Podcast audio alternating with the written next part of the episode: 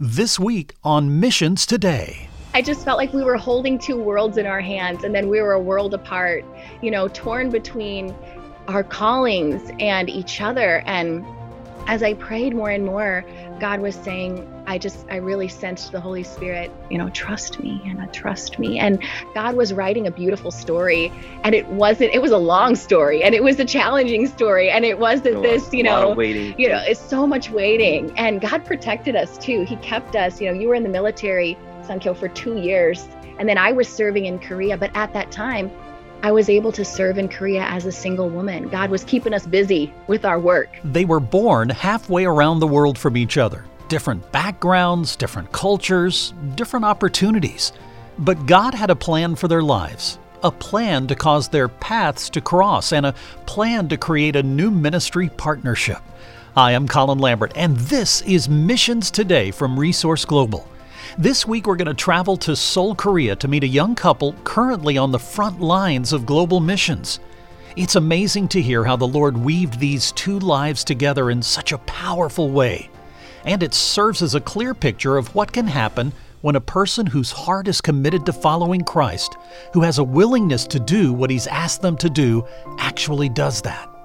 This conversation's coming to you in two parts. This week we'll look at their early years, their education, and call to ministry. And the next week we'll learn about their work today, a new addition to the family, and what's ahead. Sunkyo, Hannah, welcome to Missions Today. Thank you for having us. We're so honored to be here. Thank you. I want to start back with both of your childhoods a bit and learn a bit, a bit about your growing up years. Sunkyo, let's start with you. Uh, talk about some of your growing up years and then how you came to faith in Christ. I was born in a missionary family. I, uh, my parents started a hospital in Pakistan, and since then, um, we've been traveling all around the world. I grew up in Singapore and a country in Middle East, and most of my life I've been growing up in Middle East. And then I came into came back to Korea uh, because my parents' ministry was shifting a little bit into Korea. So uh, we did our, uh, I spent some time in Korea and then I went to uh, United States. As I grew up in a missionary family, I, I've heard about Christ and I knew about Christ uh, since a very young age, but definitely I had a lot of bitterness against God and just the idea of God. Because when you're growing up in a Christian family, your process of meeting God, it's not a one dramatic moment, but it's a, actually a gradual change in your heart. And my gradual change actually started when I encountered this easy Bible that was written in Korean because um, something about Korean Bible is that the language, Korean Bible language, is a little different from the language that we're speaking right now. It's a little older um, language, so sometimes it doesn't really come close to you. But that was the first time that I uh, read the Easy Bible in Korean, which totally helped me really get interested in the Bible when I was, I think, 12 years old. And that's when I start to love reading the Bible. And then since then, I've had a lot of encounters in a lot of different areas of my life that I really start to get interest in knowing about God and learning about God's love. I think that's something that a lot of people can identify with and I think even English speakers can identify with, you know, re- reading a King James version Bible where you can't quite get the meaning of what's being said but you pick up a modern translation and all of a sudden it seems to make sense. There's life to it where maybe before it wasn't something that was so easily understood. Sounds like that's what what happened with you. And boy, I think that's a powerful message about just finding a, a, a scripture version that you can read and feel comfortable with. If you don't like the one you're reading, find another good one that you can get into and really find out about God's story. I think that's a, a powerful message for folks who maybe, I just don't get what it says. I'm not understanding what it's saying. I don't understand that language. I think that's that's awesome. Uh, Hannah, uh, let's t- talk to you for a moment. Talk about your growing up years and uh, how you came to know Christ. I grew up in a very large family. There's five girls in my family, including me and one brother.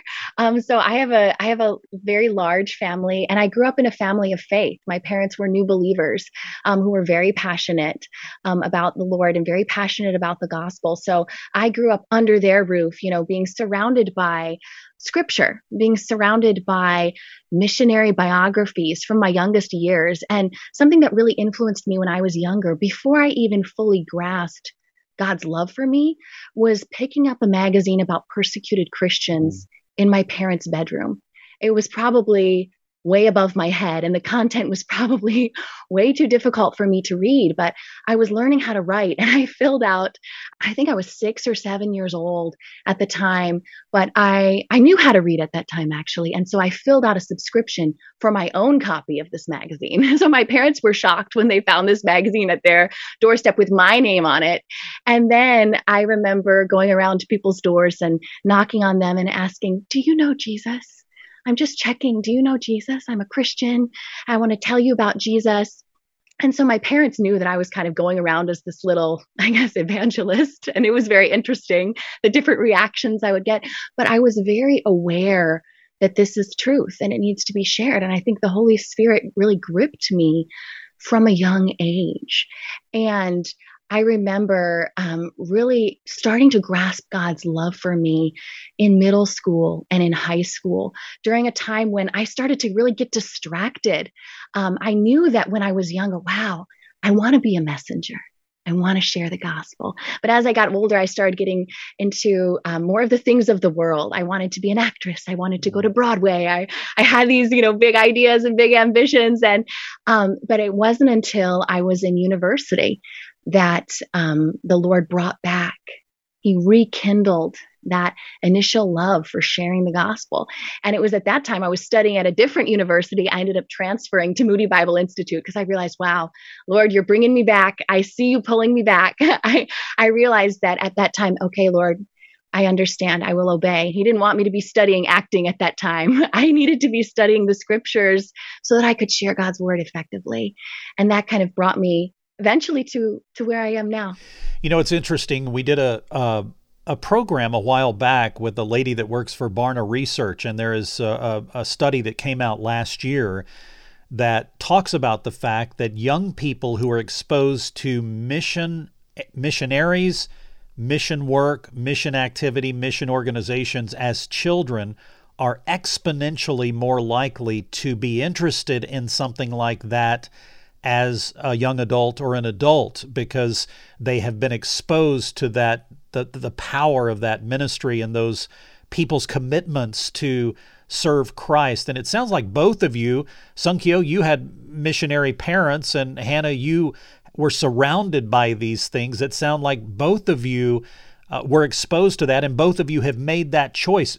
Hannah, you kind of referred to the fact that maybe you were already thinking that way. Sunkyo, were you thinking as a MK that you were going to end up being a, a missionary at some point? Uh, my name Sunkyo actually means missionary in Korean. So I was named as Sunkyo because I was born during my parents' passion for a mission in Pakistan. And we traveled around 32 different countries, just sharing the gospel in a lot of unreached areas uh, all around the world. And the moment that I really encountered God and I fell in love with God.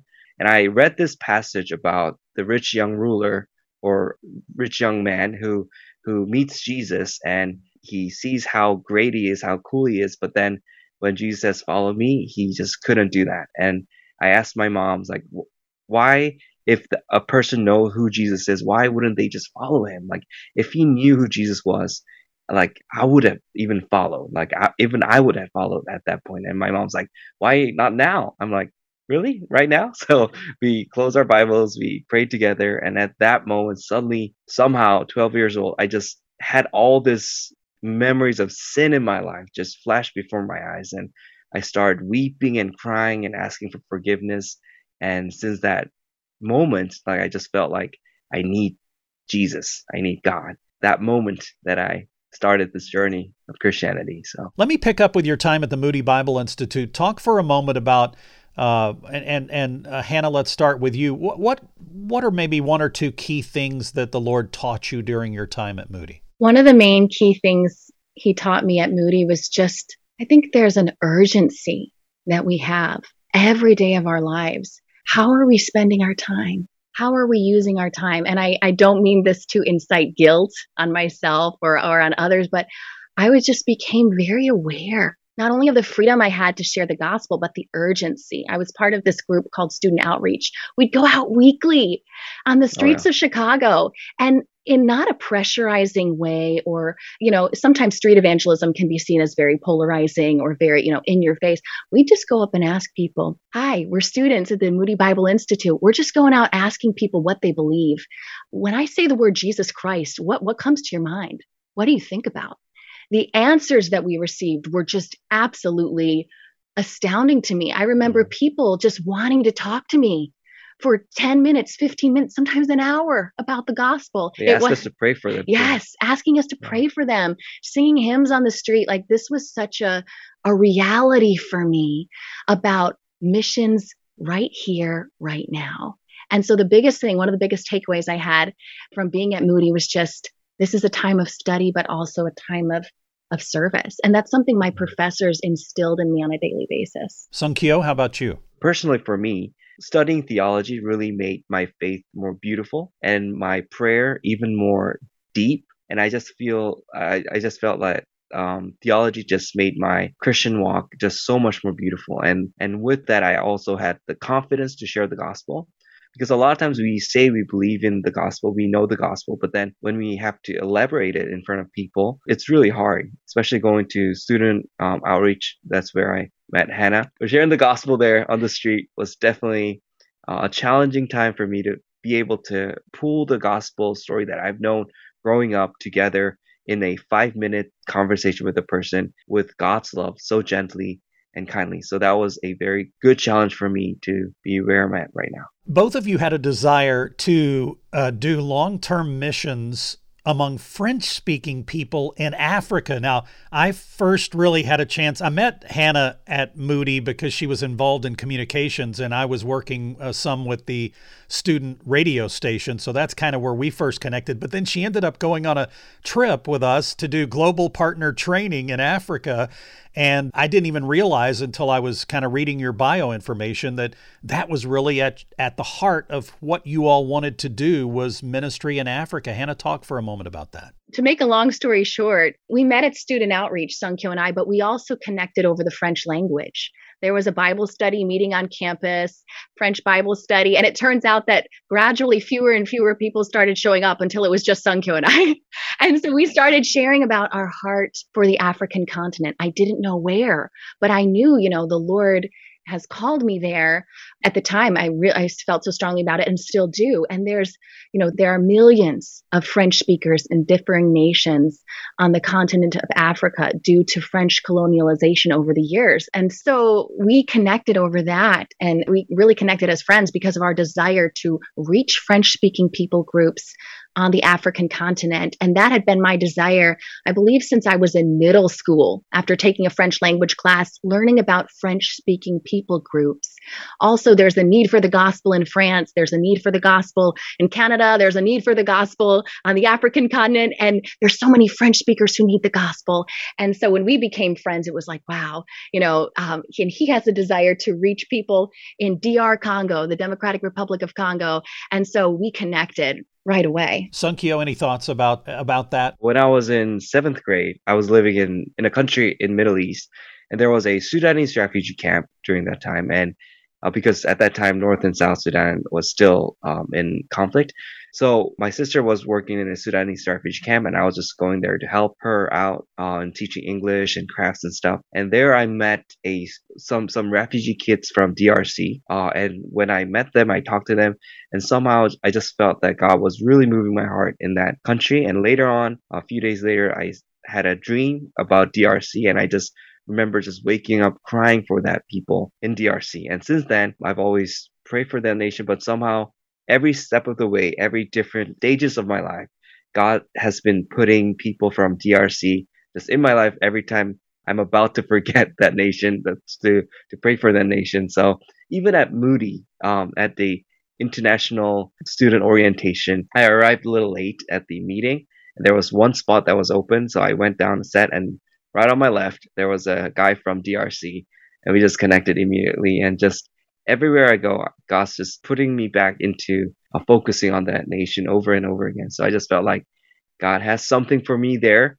We still don't know what's uh, what's there yet, but we are getting there pretty soon. Well, I pray that you find that place at some point, but it's obvious God has some other things in store for you before you get uh, to Africa or DRC. Let's talk for a moment about your time in Korea. And Hannah, let me start with you because you went over for I think it was an internship. Talk a little bit about that process. Uh, uh, said that he went back to serve in the military, but here you are uh, in the U.S. and you're heading over there. Talk a bit about your experience as you get there and some of the things you were involved in. When I was preparing for my internship at Moody, I applied for internships in seven other nations, all on the African continent, but the doors kept closing. Oh, your visa's not going to work out here. Oh, you're not part of a team. You're alone. We don't know what you're going to do. And it turns out the only possible place left for me to go on my internship was South Korea where there was a need for me. Um, and I had come out of an, um, a prayer meeting for refugees when I received an email that said, Would you come to Korea and work with refugees? Would you come to Korea for an internship and serve at a camp for refugee children? Would you come? And so I said, yes, Lord, I will come. And it happened to be that Sunkyo was there as well. So I'm not complaining. And um, so I was like, okay, we're going to reunite. We were a long distance relationship at that time. We're going to reunite. I'm going to do my internship. And I went there for my internship. It was a beautiful experience. And that ended up leading me to Korea for long term ministry. So I started working at this camp for refugee children and I returned to Korea to work at a Christian NGO focusing on refugee children, the same children that I was working with in my internship. I went back to serve long term with for about two years. Sunkyo, uh, when uh, Hannah said she was headed over, what did you think about that? Confirmation. And, and, until then, I was just waiting on God. Lord, is this the yeah. right person? Yeah. Apparently, it was. so, it was. Yeah. Talk, talk for a moment about that. I mean, obviously, you had her in your heart and mind as she was returning. Talk about uh, leading up to the time and, and maybe just a little bit about you asking her to, to marry you and what all went on with that. It's a beautifully long story, but we'll try to make it short. Yes, I was about to be uh, heading back to Korea for military service, which I knew is going to be a huge challenge for uh, both of us. And I just felt like we are from a whole different world. Uh, America and Korea is very far away, and our cultures are not the same. Our families um, may not understand each other. So I just felt like this is going to be very, very difficult. So I just really needed God to really change things. If if He doesn't get involved, this is not going to work out. So, but I went back to Korea anyways to serve the military and really think about what the next step would be like. And went back, and at that time we were we were still in love, but we were saying like, let's not force anything. Let's let God take over and let God just make doors open and close as he wants. And we were just having open door and just asking God every step of the way. That's when God opened doors for her to come to Korea. I was like, that's actually very close to where we were at. And that was pretty much the same school that we've been working with, with our camps for that refugee students um, there. And later, when we got married, the refugee kids were there and my military friends were there all the soldiers were there. So it was a one beautiful picture of like unity and peace. So that was really, really nice. Yeah. That's incredible. And Hannah, it sounded like you were thinking about him as well. It wasn't out of your mind as you headed back to Korea. Oh, no. And even when we were, you know, we were in Kenya together, Colin, and, you know, he's contacting, wow, you're in Africa. You know, really wish I could, you know, be there serving too. And I just felt like we were holding two worlds in our hands and then we were a world apart, you know, torn between our callings and each other. And as I prayed more and more, God was saying, I just, I really sensed the Holy Spirit, you know, trust me and trust me. And God was writing a beautiful story. And it wasn't, it was a long story and it was a challenging story. And it wasn't this, you know, waiting. you know, it's so much waiting. Mm-hmm. And God protected us too. He kept us, you know, you were in the military, Sunkyo, for two years. And then I was serving in Korea. But at that time, I was able to serve in Korea as a single woman. God was keeping us busy with our work he was working as a chaplain's assistant. I was able to experience Korea for myself, not just as someone who's, you know, dating in a relationship in love, but to know Korea for myself um, and to love Korea, South Korea, and and and and all of Korea, and to then share that with him later in marriage. I think that was very important for us before we head out to another third world that we both don't uh, officiate yet with, and because now she's understanding my culture as well as I did when I went to America. So I think this is a very important step for us at a moment. Yeah. A couple of more areas I want to cover. I want to get to your baby in just a moment and and to kind of what's ahead, but but where you are right now, what you're doing right now. I know that COVID affected uh, your ability to do things. Uh, talk just for a moment about how COVID kind of uh, put you all into kind of a new position doing new things, but it actually helped South Korea because others were not able to do some of that work. Maybe Hannah start with that and then Sunkyo you can follow. Yes. So the biggest challenge for us since being called to come to Seoul was just how to reach youth in this time of, of COVID 19 when church has been unable to gather. And just to give you a little bit of background, we're serving a church in the capital city of Seoul we're leading a youth group in a place where, or he's leading the youth group. I'm assisting. I'm pastor's wife. We, we both are. we, we work together. We, we work, we're a team. But um, less than 2% of the youth here are Christians. And so right now, South Korea is losing a generation who came from Christian families. Maybe their, their ancestors were strong Christians, but they're losing youth.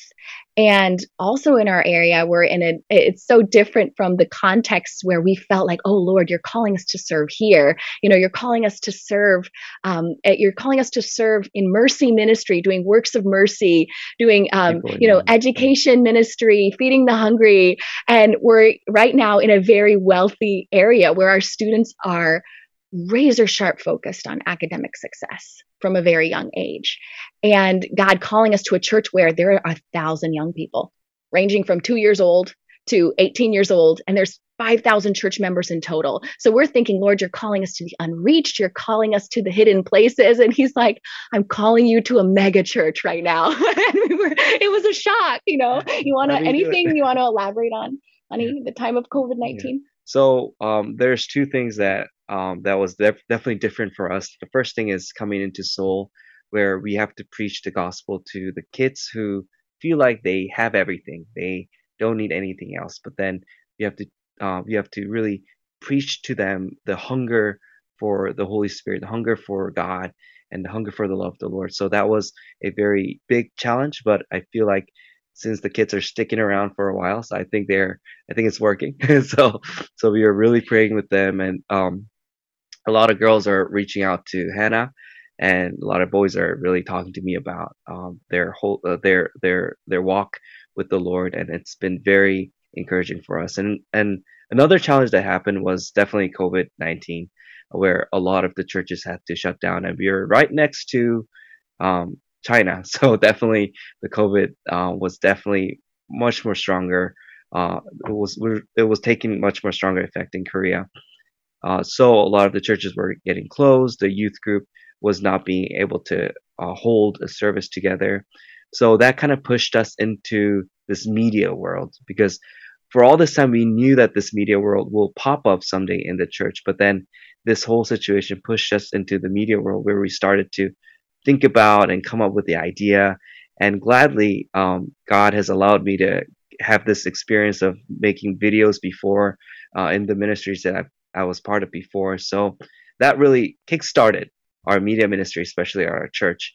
And little did I know that this was a whole nother field that God's been using all around the world because all the contents that we've uh, we have created and all the all the sermons that we preached online actually now we put it into the USB or put it into online platforms and people even the um, even the places that shouldn't uh, people shouldn't preach the gospel are actually hearing it too. And um, and we've sent a lot of contents into missionaries that we support for them to use for their uh, into into their little village churches and things like that. So so it's been very interesting journey, and we've created all this different kind of media contents that's also being shared all around Korea as well. So God's really blessed us with a lot of um, ideas and creativity. So this is the paradigm shift, and I just feel like God has not given up on us yet. So God's giving us new ideas, so we have hope. Hope. Something we can all hold on to, and something that Sun Sunkyo and Hannah display in all they say and do. You know, they've had some very, very challenging times, some that we can't even talk about on this broadcast. But through it all, they remain faithful to the call of Christ on their lives. I pray their contagious zeal for the Lord has inspired you today, and that their desire to serve the Lord wherever and however He wants has sparked in you a desire to do the same. May we all take a step in that direction today. Well, that's all the time we have for this week. We're going to pick up with part two of their story next week as we hear more about what they're doing now, a new addition to the family, and their plans and dreams for the future.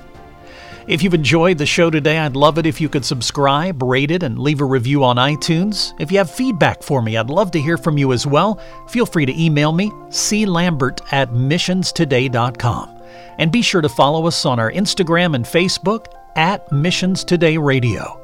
I'm Colin Lambert. Missions Today is a production of Resource Global.